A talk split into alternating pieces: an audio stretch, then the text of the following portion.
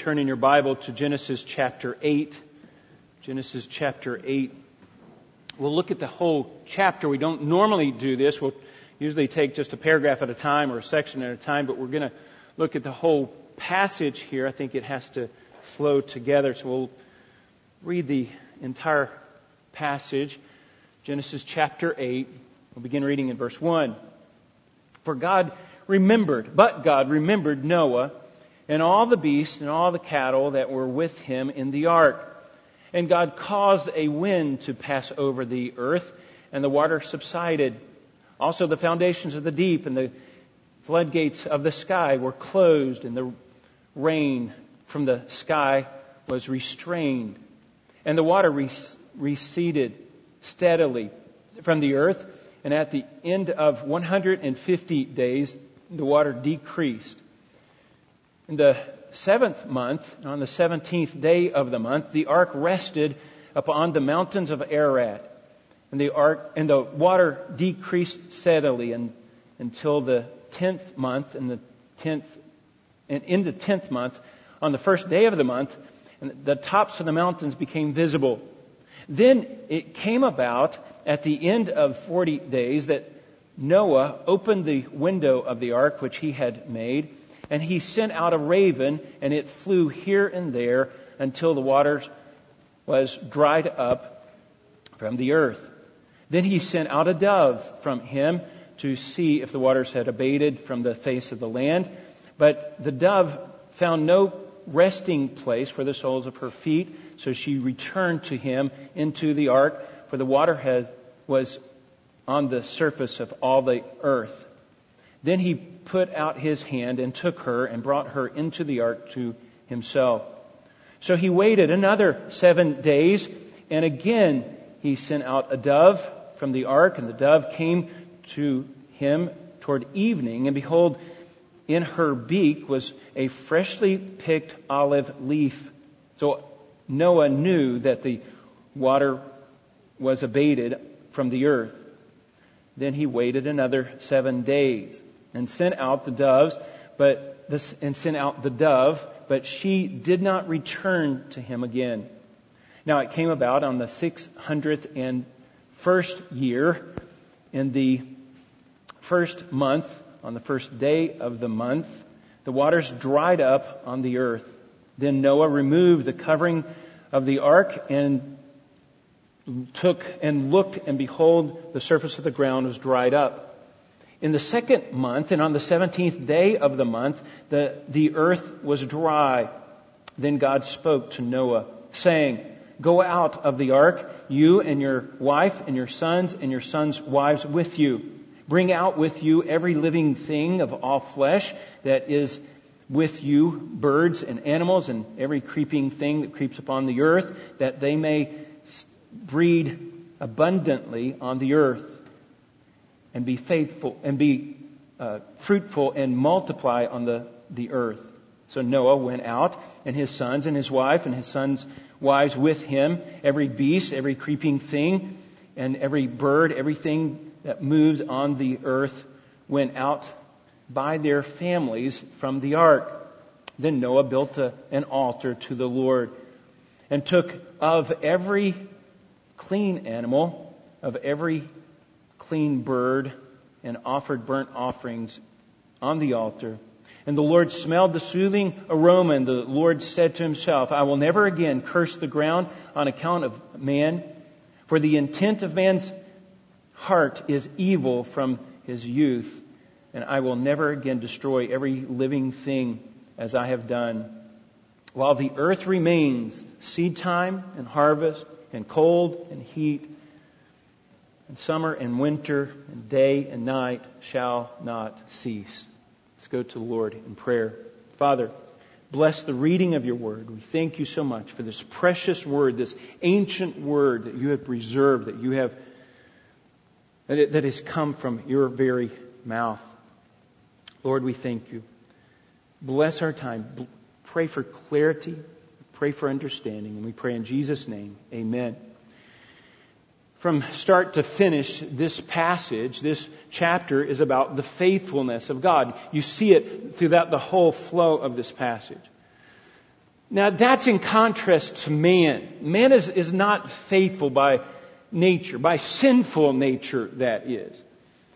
Um, we have to discipline ourselves to be, to be faithful. We're only faithful to one thing, and that is self.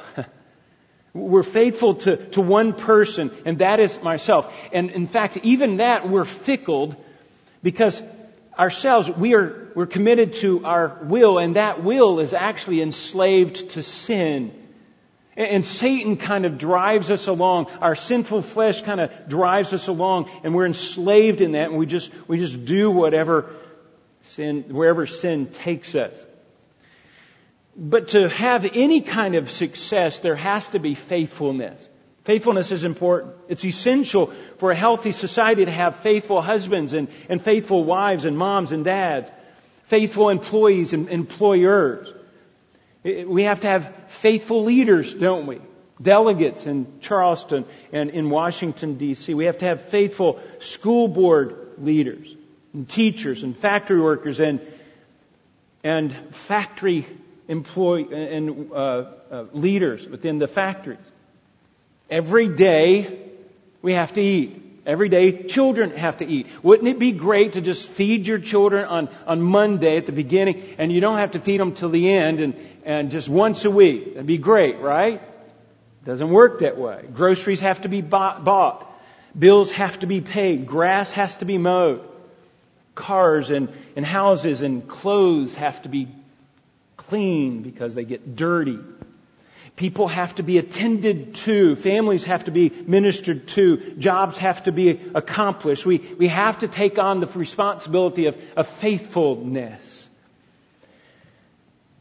Now, we want everybody else to be faithful, but faithfulness is, is hard for us, the individual. As, as an individual, um, I want grace. I want some wiggle room. I don't want to have to, to be faithful, to be there all the time. But we're, we, uh, we certainly don't like, now that, that, that's the individual, but certainly we don't like it when other people are not faithful. I mean, when we go to the bank, we want that bank to be open. We want that bank to get it right. We go to a restaurant, we want our food promptly. We want service with a smile. We want that food to be hot. We want that food to be good. We, we want faithfulness. And we notice if it's, if it's not there. In fact, our, our society kind of depends on that, don't we?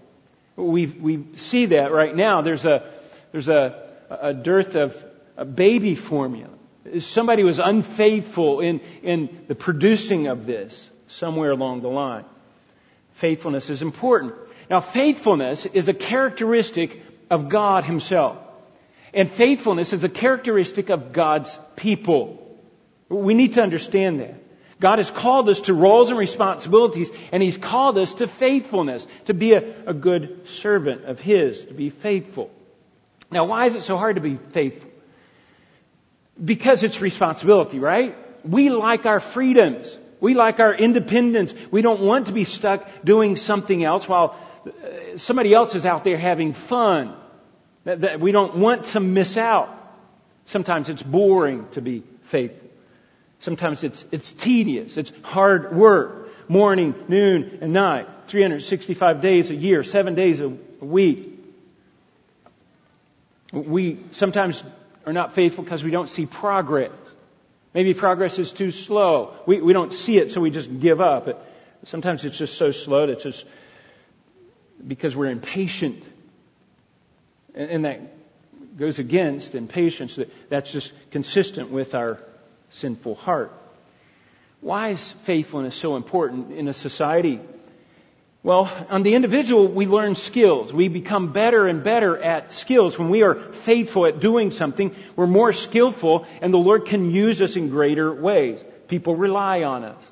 Factories and workers uh, or, or employees rely on us. We become better at what we do. And that, and faithfulness also shows a contentment and a rest in our own life.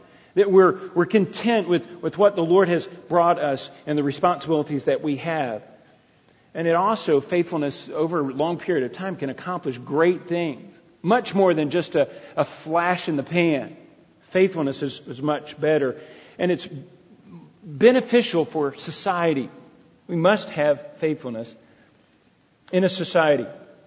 But like I said, it's characteristic of the believer.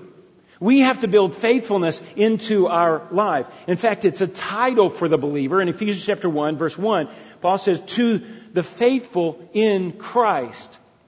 In Colossians chapter one, to the faithful who are in Christ. Those who are loyal to Christ. Those who are in Him. Those who are loyal, faithful to His Word. Faithful to the principles that we see in His Word, lived out in their life. Faithful to His work. Faithful to His church, to His people. They're faithful. In fact, that becomes a title for the believer. In Revelation chapter seventeen, verse twenty-four, we're, we're the called, we're the, the chosen, and we're the faithful. It's a characteristic of the believer to be faithful. In fact, the church depends on faithful people. The church has to have faithful people. To, to be able to build a church, there has to be faithfulness. People have to be faithful. There cannot just be some loose tie to God. Oh yeah, you know, I, I like Him, but it doesn't really affect my life. That, that's, that doesn't cut it. The church has to have faithful people. And it has to start with a minister. In uh, First Corinthians chapter four, verse two, it says, in this case, moreover, it is required that a steward be found trustworthy or faithful, dependable.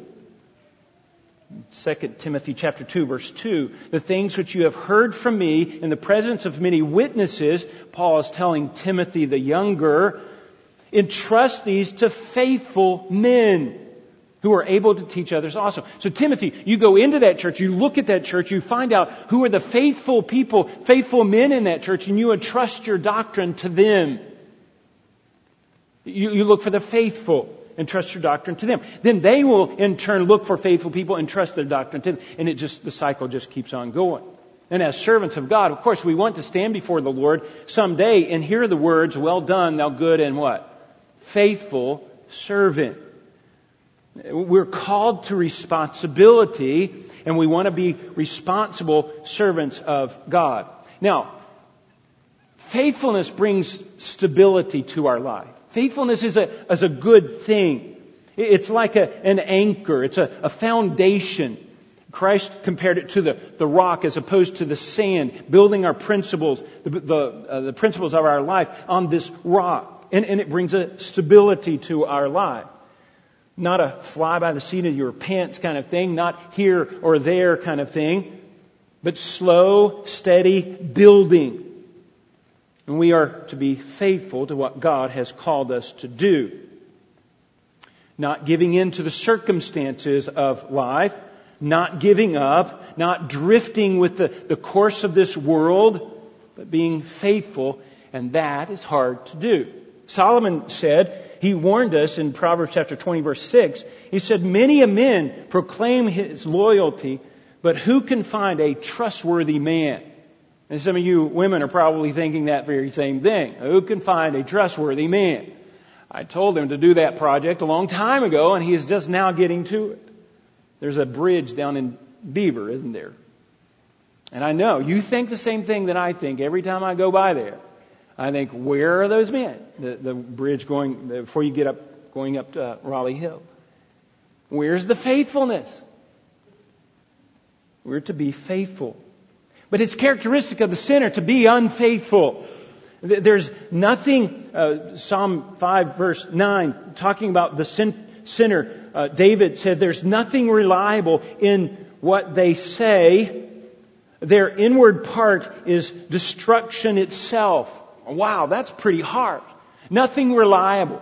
There's questionable motives. There are hidden agendas. There's, they, they tend to, to lie. There's manipulation of the truth. They, they want you to see things from a certain perspective, and so they'll manipulate things. They're kind of shaky, shady, not dependable. That's the idea. That's us, all of us. We tend to be that way. Matthew chapter five. Verse thirty-seven, though, Christ comes along and He says, let your yes be yes and your no be no. And as disciples of Jesus Christ, we are to be faithful to our words. Now, that lays out a principle. And James alludes to this principle in James chapter four, verse thirteen. If you want to turn there, but I'm going to read this, and there's a principle here that you need to see, because I think it's going to affect our Genesis passage. James chapter fourteen, verse thirteen, "Come now, you who say, today and to- today or tomorrow we will go to such and such a city and sin uh, and spend a year there and engage in business and make a profit." This is the emphasis. Now, we, you hear this preached a lot of times, and they say, "Oh, the, the wickedness of trying to make money," and that's not the passage here. No, it's the faithfulness. Oh, here's what we're going to do. We're going to go and we're going to spend a year there. And he says, "Yet you do not know what your life will be like tomorrow. You are just a vapor that appears for a little while and then vanishes away." You can't control any. You think you're going to go and do this for a whole year. You, you can't even do that. And he goes on to say here, "Instead, you ought to say, if the Lord wills. If the Lord wills, we will live and also do this or that." Now, I don't know that he's coming up with some kind of formula every time we say we're going to do something. We have to say, if the Lord wills. I don't know that he's doing that. But it's the, the idea of our dependence upon the Lord. We cannot be faithful unless we're trusting the Lord. And that's the principle. Our faithfulness depends upon a reliance, a trust, a complete dependence upon a faithful God. Upon a faithful God. And I think that's what you see in Genesis. But today we, we live in a, a pretty shallow kind of Christianity. And you don't see a whole lot of faithfulness in that Christianity, because I believe it comes down to this. They're not trusting God in that faithfulness. They'll either jump into it, as uh, James mentions a little further on, they'll jump into it and they'll just jump into it with their own arrogance, or they'll not do anything and just fear. But we trust the Lord. We trust the Lord that allows us every day then to get up and to function and to do the responsibility that is, responsibilities that He's called us to do. Now, last week we started this uh, the, the story of Noah's Ark. Uh, it's a simple story. We know the story well. It's a story about God's wrath, though, being unleashed upon this world, destroying the world, but God preserving out from this world Noah and his family. And this This little capsule of the ark. And, and we left him out at one hundred fifty days into the ark, and things seem to be just now getting started. And the story just continues in chapter eight. In this passage, we see the, the process of disembarking from the ark. You say, well, how hard can that be? Just get off the ark, right? Well, it seems to be a little longer than you would think. God's wrath has been appeased. Um, they're trying to get back to normal. They want to get into normal life again.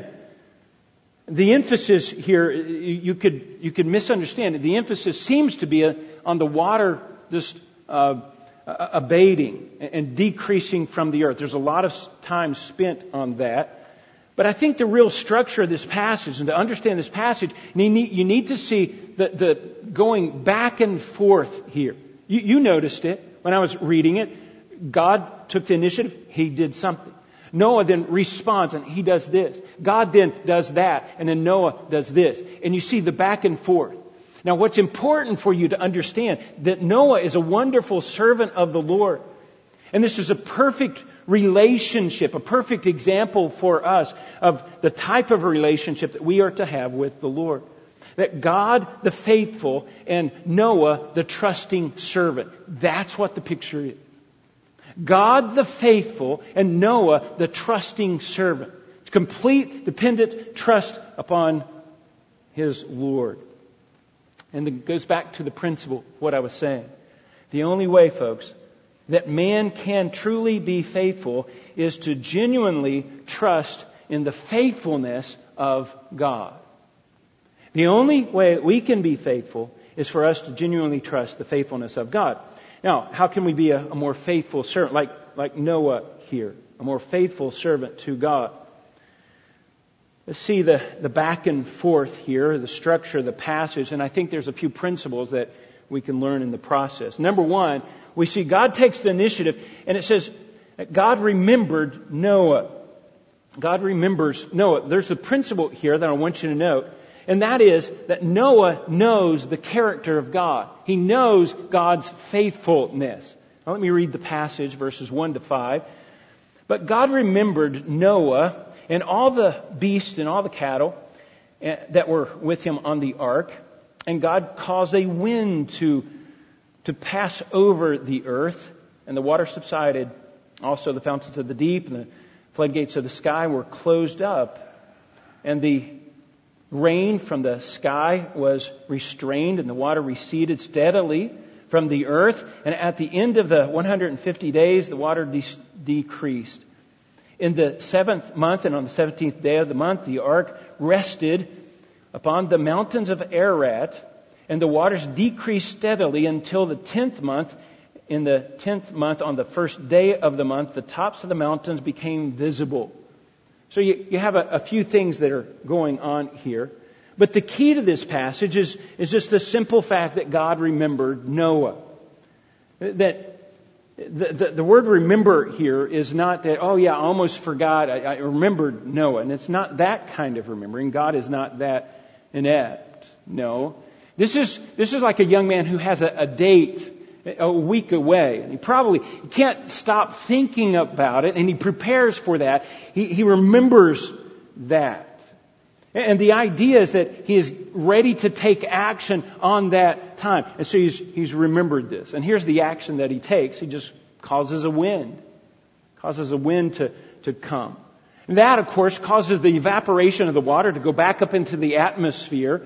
And if you'll remember, before the flood, there was the, the canopy that was around the earth. That would have caused a greenhouse effect upon the earth. There wouldn't have been as strong of an air, a, a wind. There wouldn't have been as much evaporation. It would have been a, a lot more moist and a, a uniform climate there. But now that that's gone because of the flood, all that water come crashing down onto the earth, that is gone. Now God sends a wind, probably a strong wind. Now don't get this confused with the Holy Spirit. Some people are saying, well, the, the wind there is the same word for Holy Spirit or Spirit, and the Holy Spirit was recreating. And I, I don't think you need to stretch any of that. It's just evaporation. This is a stronger evaporation, so the waters will evaporate more quickly.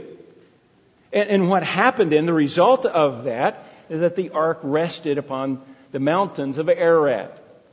About seventeen thousand feet, the mountains, the mountain range of Ararat would have uh, it been in northern Turkey or Armenia.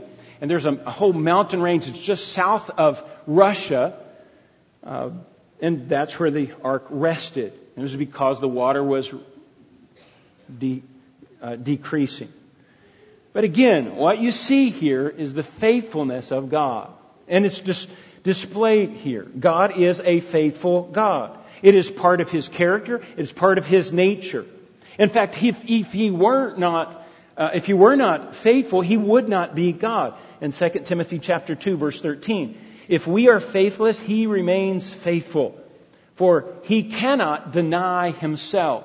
Being unfaithful would deny Himself. And He's not like that. He cannot stop being God. Noah knew the character of God. And I believe that's the key.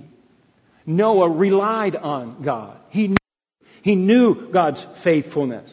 That God is faithful in all things. And He is faithful in all times.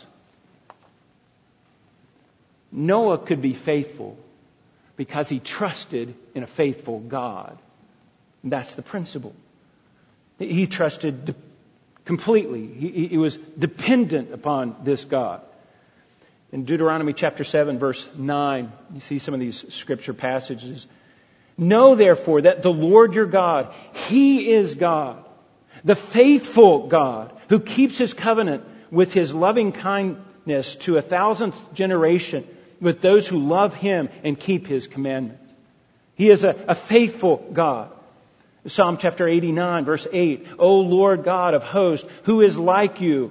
O mighty Lord, your faithfulness surrounds you. It's like your clothing. It's just part of Him, His faithfulness. And Psalm chapter thirty-six, verse five, your loving kindness, O Lord, extends to the heaven. Your faithfulness reaches to the sky. Lamentation chapter five, verse twenty-two. The Lord's loving kindness indeed never ceases. His compassions never fail. They are new every morning. Great is your faithfulness. We serve a faithful God. How often do we note God's faithfulness? Did you notice that you woke up this morning? Did you notice that the sun came out this morning? Did you notice that it, it got brighter? Did you notice there was still oxygen in the air? We're taking advantage of God's faithfulness. I like what uh, Arthur Pink says.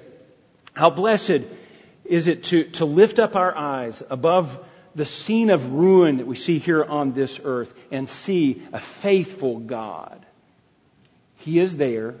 He is faithful. And we're called to know that He is faithful. He is faithful. We rely on it. We depend upon His faithfulness. Noah knew that God was faithful and he trusted in God. Now look at Noah's response in verse six. This is Noah's response. And what we see is, is Noah's trusts, Noah trusts God in spite of the circumstances, in spite of what he sees. Now notice this in verse six.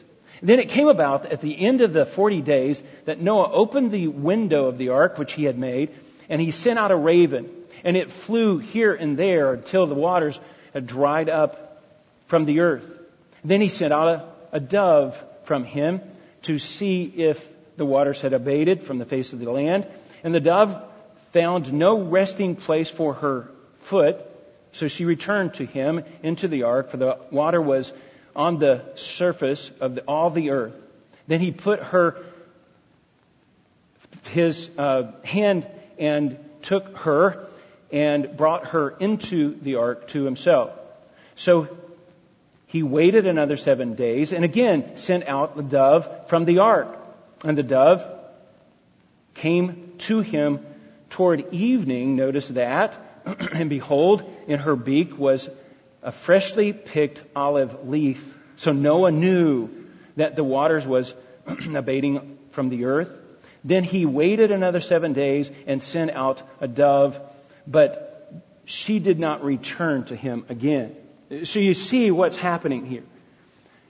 God, uh, Noah notices that God is at work. He notices that the water is, is decreasing, so he begins to watch, and he begins to see patterns. And so he, he's going to test this. He's going to measure what's happening here. Um, now, what's happening is the water is decreasing. The earth is, is being reshaped at this point. If you think about it, this is when the Grand Canyon was, was cut right through that rock. That water was rushing out, rushing off. The Grand Canyon was cut. Half dome was being formed. The plains were being were being uh, leveled as a plateau. These things were happening, and Noah was wanting to chart this. Now, can you imagine on the ark? There's probably a, not a, not a whole lot happening, and so these were pretty significant landmarks. Verse four: that the earth, uh, that the ark came to rest.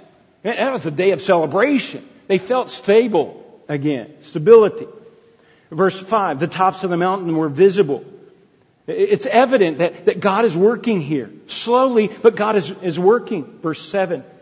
He sent out a raven to test it. Now, ravens are scavengers. They can eat anything. So they, he'd probably kind of come and go, and, and he could test that. Maybe even come back to the edge of the ark, but never come back into the ark. Verse eight. He sent out a dove. Came back, nothing. Verse ten. Sent out another dove. He then brings back an olive leaf. Well, something's happening. We see progress. Verse twelve, sends out a dove. Dove doesn't return. Verse thirteen, then he disembarks from the ark. And, and what Noah is doing, he's seeing the circumstances. He's, he's understanding. He, he says, I trust God. I see what you're doing. And he's going to note these things. And he re- probably records these things. These are significant days. But Noah is noticing the circumstances of his life, noticing how God is at work in his life. Noah, uh, can you imagine what it's like inside the ark? if it were me, I would be ready to get off that ark by this time. Can you imagine the, the smells, all those animals, the sounds, the, the darkness, the, the flies, the, the jobs that have to be done every day? I would say they would all want to get off that ark. They, they all might even want to be like Job's wife who's, who just says, enough, just curse God and, and die. But there's safety in the ark. So they stay in the ark. Noah was observing what God was doing. And the thing is, it was a slow pace. Do you think, I mean, if it were me, I would be praying, Lord, make this go faster. Lord, just do a miracle. Don't wait on nature to do it. You just do it. You just make it happen. Now, folks, there's times in our life that we're kind of like this, that our faith wanes, that that we don't, we look at the circumstances in our life and they don't seem to match up with God's promise to love us. And we think, God, are you loving us? Could you, could you do it a little more? Could you do it a little faster? But it is in these times, it is in these times when our character is revealed so that we can see our character, what we're really like, and so that we can make changes. It's at these times where Noah is either going to trust God or not trust God. He's going to trust God or he's going to complain. Complain about the treatment of himself on this ark. And today I believe that our focus would have been not on the safety within the ark, but the discomfort in the ark. I mean, I, I would be coming off this cruise liner and saying, I'm never going to get on that cruise liner again, right? It's, it's just not going to happen.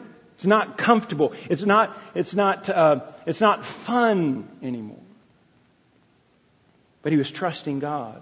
He was not complaining. He didn't get off the boat complaining. In fact, you, you think, how would Noah shepherd his family? What would he be saying to his family at this time? Maybe the same attitude that that the author of Hebrews said. It said this, Hebrews chapter ten, verse twenty-three. Let us hold fast, hold fast, just grab it and just hang on to this promise. The confession of our hope without wavering, for he who promised is faithful. He's going to do it, guys. He's doing it. You see him at work? Oh, it's, it's too slow. No, you see him. He's, he's doing it. He's working. He's faithful. You see what's happening? So he's ministering to his family. I think he would have that kind of attitude. In Psalm chapter one nineteen, verse seventy-five, I know, O Lord, that your justice or your, your judgments are righteous, and that your faithfulness, that in faithfulness you have afflicted me. Even in your, even in my affliction, even when the circumstances of my life doesn't look like you love me, I know that you love me. I know because you are a faithful God. And then compare that with Second Timothy chapter two, verse nineteen. Nevertheless, the, the firm foundation of God stands, having this seal that the Lord knows those who are his. Folks, that's what we hang on to.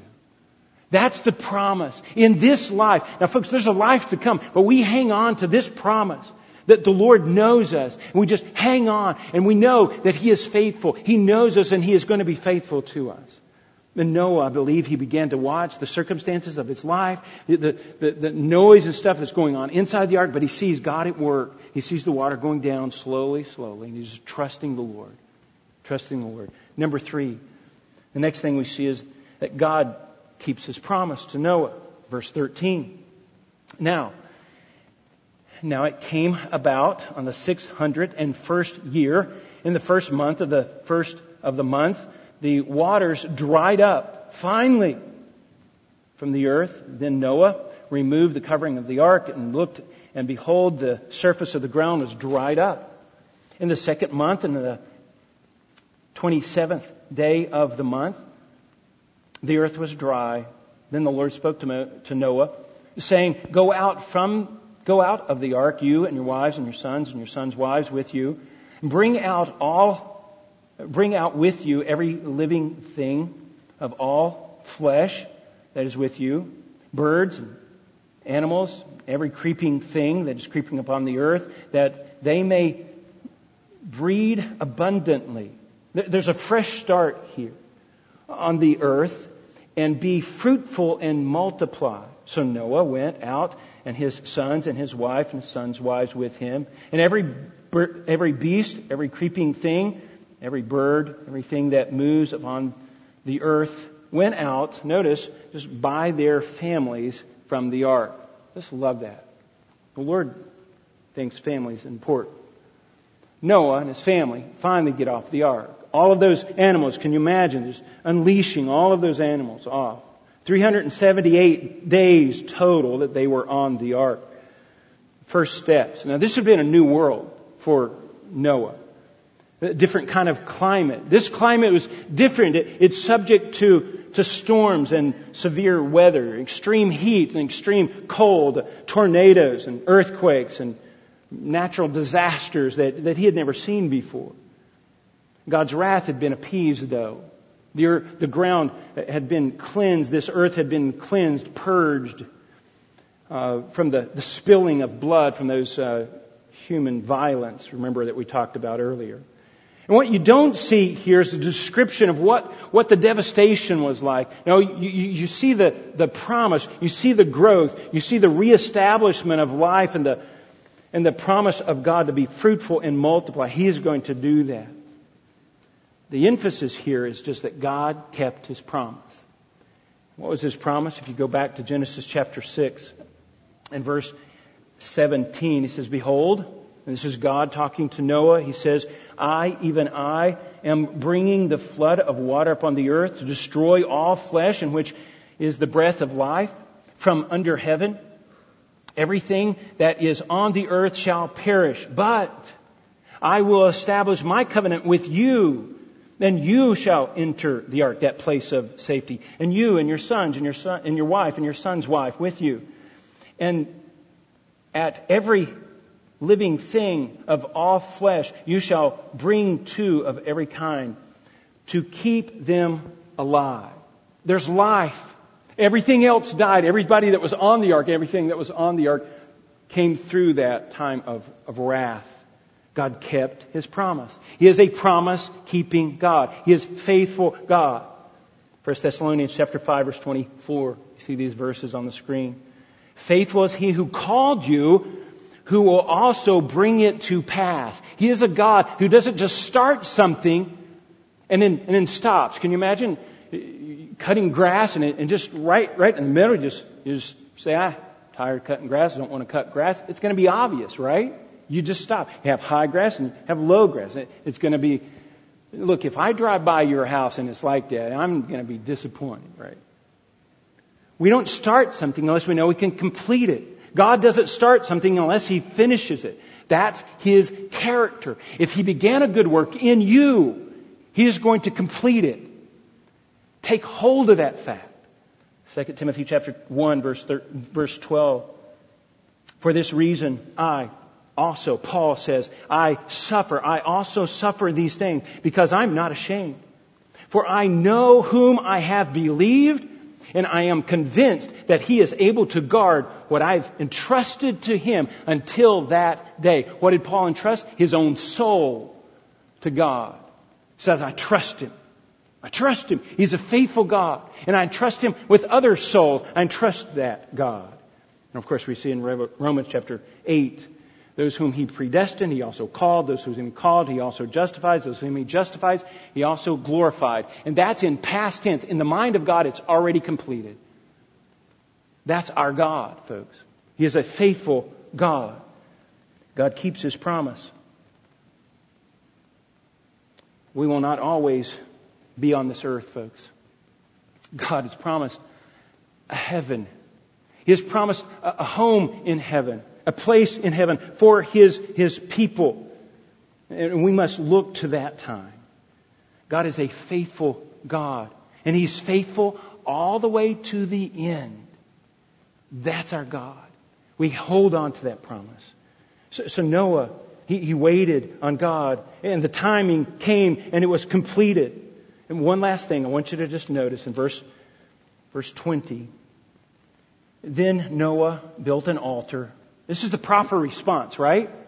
He, he built an altar to the Lord and took every took of every clean animal and every clean bird and offered burnt offering to the Lord, or uh, burnt offering on the altar. Then the Lord smelled the soothing aroma, and the Lord said to himself, I will never again curse the ground on account of man, for the intent of man's heart is evil, and this is a this is a condition of their heart from his youth. And I will never again destroy every living thing on as I have done. While the earth remains, and this is it, seed time and harvest, cold and heat, summer and winter, day and night, he's going to be faithful. Day, night, week in, week out. And it says, never shall cease, shall never cease. The Lord is just recommitting himself to his own faithfulness in spite of man's depravity. He should just wipe the whole world off every thousand years and just clean it and, and just start all over. And, and he says, no, I'm not going to do that. Not going to do that. I'm going to be patient with man. The, the human heart, the human condition is so depraved. But he, he recommits himself, recommits himself to common grace. Even on sinful man, his sun is going to come out. His the crops are going to grow. There's going to be night. There's going to be day. There's going to be harvest. There's going to be food for them. I'm going to provide for them, even though man is sinful. Note the first thing that Noah does when he gets off the ark. What does he do? He offers to the Lord. He, he worships to the Lord. He worships the Lord. There's a an altar that's built, and he sacrifices these meager animals that he has with him. He's faithful to the Lord. The only way, folks, the only way that we can be truly faithful to God is to trust in a faithful God. Noah was grateful. He'd come off the ark. He wasn't complaining, but he was grateful. He, he offered these offerings to the Lord. And folks, if this story reminds us of anything, we're, we're waiting. We're waiting. We're waiting in Christ. God, at the beginning of time, in Genesis chapter three and verse fifteen, He says, I'm going to send a Savior. And in Galatians chapter four, verse four, we see, but at just the, the fullness of time, God sent His Son. We look back at that and say, see, God keeps His promise. He's a promise-keeping God.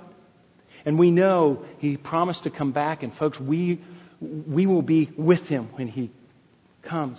We will be going with Him. We're called to be faithful.